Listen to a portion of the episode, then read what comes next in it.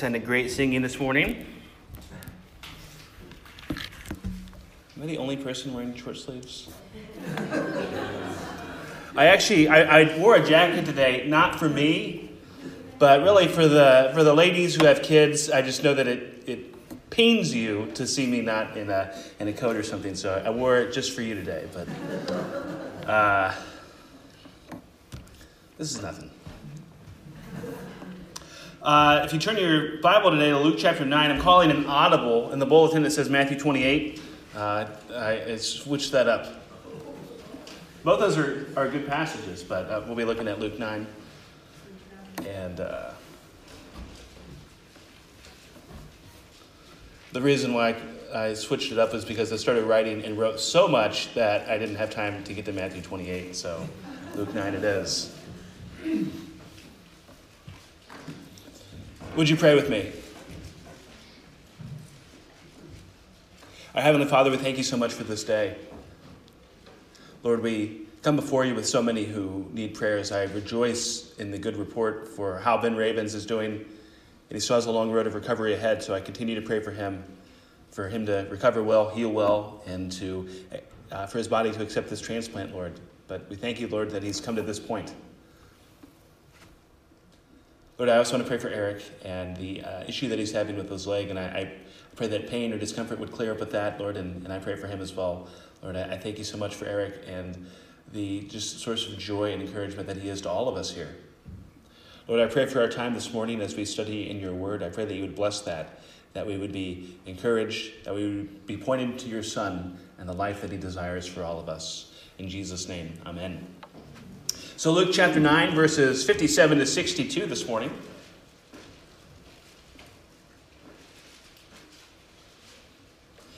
As they were going along the road, someone said to him, I will follow you wherever you go. And Jesus said to him, Foxes have holes, and birds of the air have nests, but the Son of Man has nowhere to lay his head. To another he said, Follow me. But he said, Lord, let me first go and bury my father. And Jesus said to him, Leave the dead to bury their own dead. But as for you, go and proclaim the kingdom of God. Yet another said, I will follow you, Lord, but let me first say farewell to those at my home. Jesus said to him, No one who puts his hand to the plow and looks back is fit for the kingdom of God. There's a hymn called I Have Decided to Follow Jesus, which largely owes its notoriety to Billy Graham as it became a popular song sung during his famous crusades. I won't sing it because I love you guys. but from the song, it says, I have decided to follow Jesus. I have decided to follow Jesus. I have decided to follow Jesus. Before giving the refrain, no turning back no turning back. Second verse the world behind me, the cross before me, the world behind me, the cross before me, the world behind me, the cross before me, no turning back, no turning back. Third verse says, Though none go with me, still I will follow. Though none go with me, still I will follow. Though none go with me, still I will follow. No turning back, no turning back. My cross I'll carry till I see Jesus. My cross I'll carry till I see Jesus. My cross I'll carry till I see Jesus. No turning back, no turning back. And the final verse asks a question Will you decide now to follow Jesus? Will you decide now to follow Jesus? Will you decide now to follow Jesus? No turning back, no turning back. When you truly understand the gospel of grace, there is no turning back. This morning, we're continuing in our New Year's series, Pillars of the Christian Faith. Two weeks ago, we talked about the Bible, the Word of God. Last week, we talked about prayer. Today, we're talking about the subject of discipleship. To be a disciple is to be a follower or a student of a teacher. And a disciple of Jesus is someone who follows Jesus and his teachings. The Bible and prayer are disciplines the Lord has given which enable us to know Him and grow with Him. Discipleship is a matter of actually following him. Following is what it's all about. In the Gospels, from the outset of his ministry, we see Jesus calling people, Follow me. As I mentioned, our passage this morning is from Luke 9, and we'll get there in a few minutes. But first, I want to turn our attention to the beginning of the Gospel of Mark, where we see Jesus calling his first disciples. Mark chapter 1, verses 16 and 17. Passing alongside the Sea of Galilee, he saw Simon and Andrew, the brother of Simon, casting a net into the sea, for they were fishermen. And Jesus said to them, Follow me, and I will make you become fishers of men. Discipleship is not a call to, to live in your old way of life. It's not Jesus saying, Hey, you're doing pretty good on your own, just keep doing what you're doing. No, it's Jesus saying, Follow me. We see the response of Simon and Andrew in verse 18. And immediately they left their nets and followed him. No turning back, no turning back. In the Sermon on the Mount, Jesus talks to his followers about the life of discipleship to which they've been called. And he makes two metaphors where he compares the disciples to salt and light. First, Matthew 5, verse 13. You are the salt of the earth, but if salt has lost its taste, how shall its saltiness be restored? It is no longer good for anything except to be thrown out and trampled under people's feet. While salt has several uses, its most important purpose in the first century and the most likely meaning of what Jesus is saying is that salt is a preservative. And it is the disciples of Jesus who are called to live in the world and to strive to keep the world from moral impurity and decadence.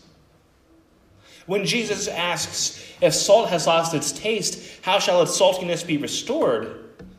He's asking a rhetorical question.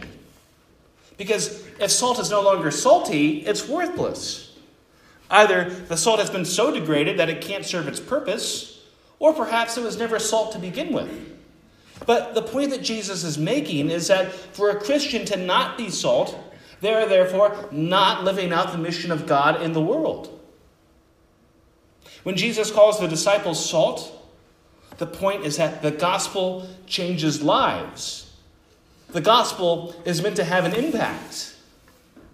Saying that you're a follower of Jesus needs to mean something. I talk about this often, but our society likes to emphasize God's love and forget that He is also a God who has justice and wrath towards sin. But rather, we like the easy message. We like the easy gospel of you're not perfect, but neither is anyone else, and God is a God of love and forgives you. We make faith about some vague agreement to Christ, a loose assent, hearing, yeah, you can be forgiven, and then saying, sure, I'll have that as if it's something casual, like somebody asking if you want to have breadsticks at a restaurant. But the danger of an easy gospel is losing sight of Jesus and his call to discipleship, his call to live a life in light of what he has done. Now, don't misunderstand. The good news of the gospel is that whatever we've done, no matter how sinful we've been, that there's forgiveness through Jesus. But the point that I'm making is that when a person truly knows Jesus and knows the gospel and it's become real in your life, that your life can never be the same. Jesus doesn't tell his disciples that they should be salt or that it's a good idea to be salt. He says, You are the salt of the earth. The gospel changes lives. When a person gets married, their life is supposed to look different. You have someone else to think about. It should impact how you spend your time, your money. When a person has a baby, their life is supposed to change because it's no longer just about you. You have another life that you're responsible for. You have another person who is totally and completely dependent upon you. Your life is supposed to change. Now, some people's lives seem to change very little on those major events because some people aren't supportive. But when that happens, we see that it's wrong. We see that it's not the way it's supposed to be. In following Jesus, it's meant to result in a life that is changed. If there's no desire to know him, to live for him, then does a person truly understand what Jesus has done? We're okay with saying that he's a savior, but with discipleship, it gets at the question of is he your Lord? A major issue in the American church is we like feel good Christianity, motivational sermons, catchy music. We too often like to make it about entertainment. I'm not saying people can't be genuine Christians in those environments. But we so often emphasize the ease of trusting Jesus while losing sight of his call to discipleship. In Matthew 5, a second metaphor used by Jesus, verses 14 through 16, he says, You are the light of the world. A city set on a hill cannot be hidden. Nor do people light a lamp and put it under a basket, but on a stand, and it gives light to all in the house. In the same way, let your light shine before others, so that they may see your good works and give glory to your Father who is in heaven. Once again, Jesus says to his disciples something that they are, not something that they should be. You are the salt of the earth. You are the light of the world. A disciple of Christ is to be light. Have you ever taken a flashlight, turned it on, knew that it was turned on, put it into a box, and closed the box with a turned on flashlight? Of course not. That's crazy. Because the purpose of light is that it shines. And as a follower of Jesus, we are called to shine the light of the gospel in a darkened world. Not for ourselves, not so people can make much of us or think well of us, but so that we can point to the Lord. And the reason why I can so confidently say that your life will necessarily be different when you come to faith in Jesus is because when you do come to faith, you're regenerated, which is a spiritual rebirth. We talked about that several weeks ago in John chapter 3. Being born again. And because it's a spiritual rebirth, and a Christian is indwelled by God's Holy Spirit, the Spirit sanctifies and transforms a believer. To be a Christian is to have the Spirit. To not have the Spirit is to not be a Christian. And to have the Spirit is to be transformed by the gospel. 1 Corinthians 6:11 You were washed, you were sanctified, you were justified in the name of the Lord Jesus Christ and by the Spirit of our God.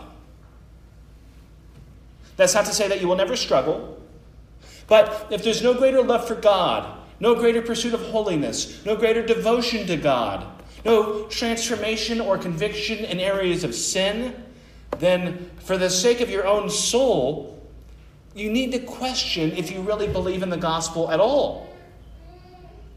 The Apostle Paul said in the book of Philippians to work out your salvation with fear and trembling. Because your life is no longer your own when you come to Jesus. And the reason why that is true is because of the work of the Holy Spirit in the life of a believer. No turning back. No turning back. When you come to faith in Jesus, you are dead to your former life. Galatians 2:20 Paul says, "I have been crucified with Christ. It is no longer I who live, but Christ who lives in me. And the life I now live in the flesh, I live by faith in the Son of God who loved me and gave himself for me." I ask, what are you alive to? Is it yourself or is it to Christ? We see this idea again in 2 Corinthians chapter 5 verses 17 and 18.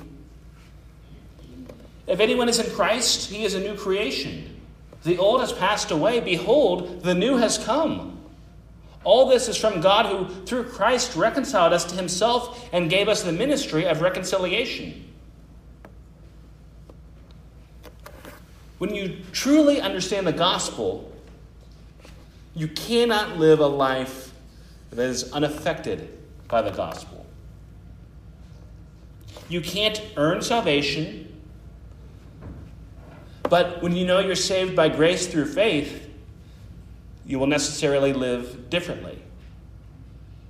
And the heart of discipleship is having an entire life that revolves around Jesus, following Jesus, knowing, serving, loving, and sharing Jesus with the world.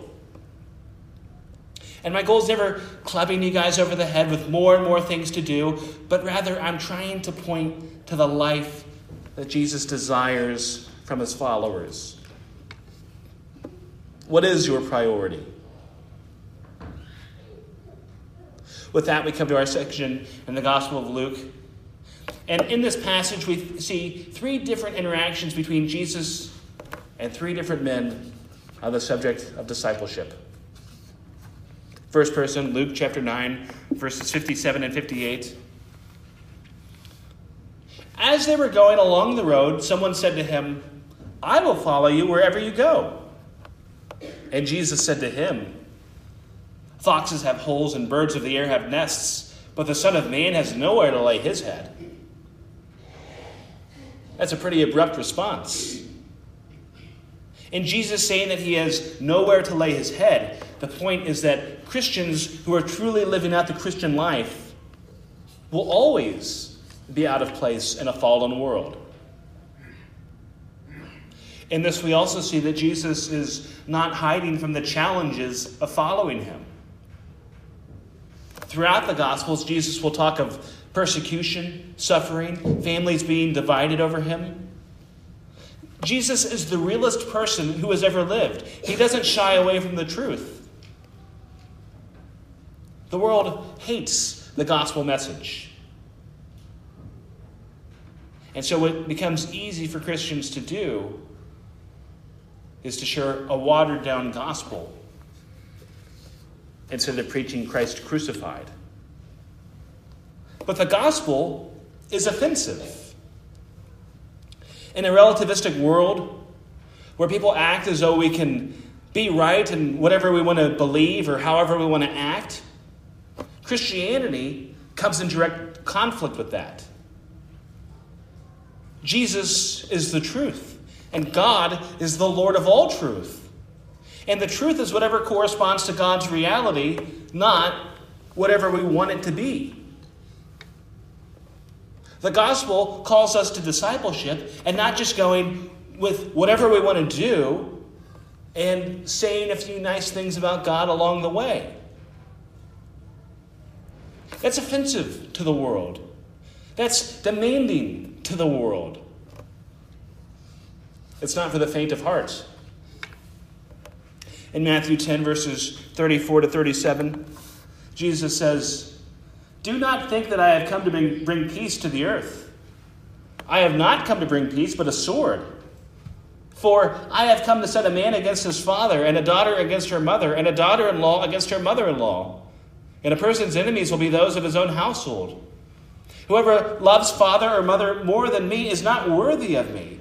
And whoever loves son or daughter more than me is not worthy of me. The point of this passage is not that Jesus wants to bring harm to relationships, but the point is that in following him faithfully and standing up for Jesus, that there will be those who dislike that. The gospel is offensive. It's divisive. 2 Corinthians chapter 2 verses 15 to 17 says, "For we are the aroma of Christ to God among those who are being saved and among those who are perishing. To one a fragrance from death to death, to the other a fragrance from life to life." The reason why the gospel is so offensive is because it confronts people with their sin. It tells people that you can't be good enough. You can't save yourself. And if you want salvation, the only way is to trust in what Jesus has done. 2 Timothy 3 verse, uh, chapter 3 verse 12 says, "Indeed, all who desire to live a godly life in Christ Jesus will be persecuted." Now, in America, it rarely comes to that extreme because Christian values and teachings have so influenced our society and laws. But in much of the world, this is a daily threat and an ever present risk for people who follow Jesus. Suffering for Christ. But even here in America, there can be a temptation to want to play it safe, to not rock the boat, to not stir the pot to not be vocal about your faith, to keep it to ourselves. We're virtually never under any threat of extreme persecution. So, shouldn't that be all the more reason to have even more evangelistic zeal to share the message of Christ? Because it's safe?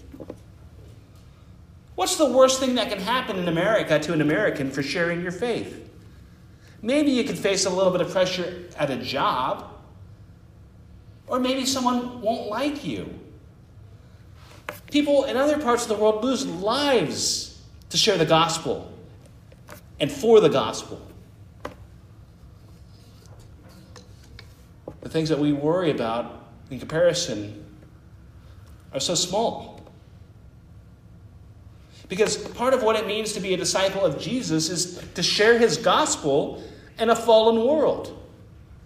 Part of being a disciple is making disciples. But the world hates the message of the gospel. We see a second picture of discipleship as Jesus interacts with a second person. Luke chapter 9, verses 59 and 60. To another, he said, Follow me. But he said, Lord, let me first go and bury my father. And Jesus said to him, Leave the dead to bury their own dead. But as for you, go and proclaim the kingdom of God.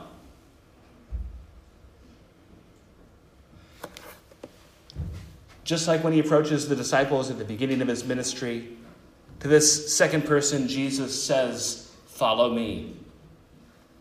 Unlike the disciples, this man does not leave what he's doing to follow Jesus. Instead, he gives an excuse Lord, let me first go and bury my father. Now, at first glance, that seems reasonable. Hey, I'm on my way to a funeral right now. Can you give me a half hour for this to. And Jesus says, Leave the dead to bury their own dead. Most scholars, pretty much across the board, believe that the man was not literally about to go to his dad's funeral, but rather what he is saying is that he wanted to wait until the end of his father's natural life and then start following Jesus. He was putting it off. Like the passage we studied a few weeks ago from the book of Haggai, where the Israelites had been freed from slavery for the purpose of rebuilding the temple, and 20 years had come and gone, and they had yet began the process of building the temple. They were putting it off. Jesus tells the man, Go and proclaim the kingdom of God. There's a sense of urgency. Jesus talks of taking up your cross in Matthew chapter, chapter 10, verse 38 and 39. And whoever does not take his cross and follow me is not worthy of me. Whoever finds his life will lose it, and whoever loses his life for my sake will find it when we stop living for the world and for ourselves and instead start living for Jesus, that that is where life is truly found. But again, that's a message that too many churches and too many Christians shy away from. Jesus isn't asking you to just be nice. He's not asking you to just go to church. He's calling you to follow and saying, Whoever does not take his cross and follow me is not worthy of me. No turning back, no turning back. True discipleship involves both a death to self and a willingness to give up all for the sake of Christ. True discipleship is costly. One of the greatest and most influential Christian books of the last century is The Cost of Discipleship by Dietrich Bonhoeffer. Bonhoeffer was a Lutheran minister and professor in Germany and wrote The Cost of Discipleship as a treatise on what it meant to be a follower of Jesus. For Bonhoeffer, this was not merely an academic exercise, it was something that he lived out. As his life and ministry and work in academia were coming into prominence in Germany, the Third Reich was also on the rise. In the early 1930s, he was vocal in his opposition to Hitler and the Nazi Party. But as the Nazis became more oppressive to opposition and World War II began, Bonhoeffer was part of the resistance movement. In 1943, Dietrich Bonhoeffer was imprisoned. He would be executed at Flossenburg concentration camp in April of 1945 just two weeks before that camp was liberated by Allied forces, and a month before the Germans surrendered. In the cost of discipleship, one of the most influential ideas that comes from Bonhoeffer is this concept of cheap grace and costly grace. Quoting Bonhoeffer now cheap grace is the preaching of forgiveness without requiring repentance baptism without church discipline, communion without confession, absolution without personal confession. Cheap grace is grace without discipleship, grace without the cross, grace without Jesus Christ living and incarnate. Costly grace is the treasure hidden in the field. For the sake of it, a man will go and sell all that he has. It is the pearl of great price to buy which the merchant will sell all his goods. It is the kingly rule of Christ, for whose sake a man will pluck out his eye, which causes him to stumble. It is the call of Jesus Christ at which the disciples leave his nets and follow him. Costly grace is the gospel, which must be sought again and again, the gift which must be asked for, the door at which a man must knock. Such grace is costly because it causes, calls us to follow. And it is grace because it calls us to follow Jesus Christ. It is costly because it costs a man his life. And it is grace because it gives man the only true life. It is costly because it condemns sin. And grace because it justifies the sinner. Above all, it is costly because it cost God the life of his son. You were bought at a price. And what has cost God much cannot be for us cheap. Above all, it is grace because God did not reckon his son too dear a price to pay for our life, but delivered him up for us. Costly grace is the incarnation of God. We see a third interaction with Jesus, Luke chapter 9, verses 61 and 62. Yet another said, I will follow you, Lord, but let me first say farewell to those at my home. Jesus said to him, No one who puts his hand to the plow and looks back is fit for the kingdom of God. So this third man says, I will follow. So far, so good. I will follow you, Lord, but no turning back, no turning back. Jesus wants our total devotion. This third interaction echoes an event that happens in the book of 1 Kings, chapter 19, when the prophet Elijah calls Elisha. And in that passage, Elisha similarly wants to say goodbyes. 1 Kings 19 20. He left his oxen and ran after Elijah and said, Let me first kiss my father and my mother, and then I will follow you. In that instance, Elisha was permitted to say his goodbyes. And the difference that Luke is driving home in his gospel is that with Jesus and the kingdom that he is ushering in, there is an even greater sense of urgency. That Jesus desires a singular focus on him, his mission, and his kingdom that it must be above all other things. In Matthew 12, verses 46 to 50, the apostle records an event in Jesus' ministry. Jesus says, or Matthew says of Jesus, while he was still speaking to the people, behold, his mother and his brothers stood outside asking to speak to him. But he replied to the man who told him, Who is your mother and who are your brothers? And stretching out his hand toward his disciples, he said, Here are my mother and my brothers. For whoever does the will of my Father in heaven is my brother and sister and mother. And that we see the value of discipleship dying to self and living for Jesus, obeying the commands of the Father. And with that comes the promise of hearing the Lord say, Well done, good and faithful servant. While the world is sinful, we have one who has overcome. We've talked about the word and prayer over the last couple weeks. We've talked about the importance of keeping God first in your life. Lord willing, over the next few weeks, we'll talk about service, fellowship, and worship. These all go together and having a life that revolves around Jesus. Jesus says, Follow me. Are you? It's a serious question. Again, it's not simply a matter of coming here every Sunday that's great. But are you following Jesus every day? Are you his disciple? The Christian life is not a call to ease, not a call to a life of ease, it's a call to follow.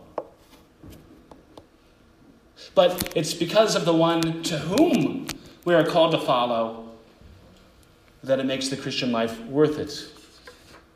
Jesus says, Follow me. Will you? Will you take up your cross and follow Jesus?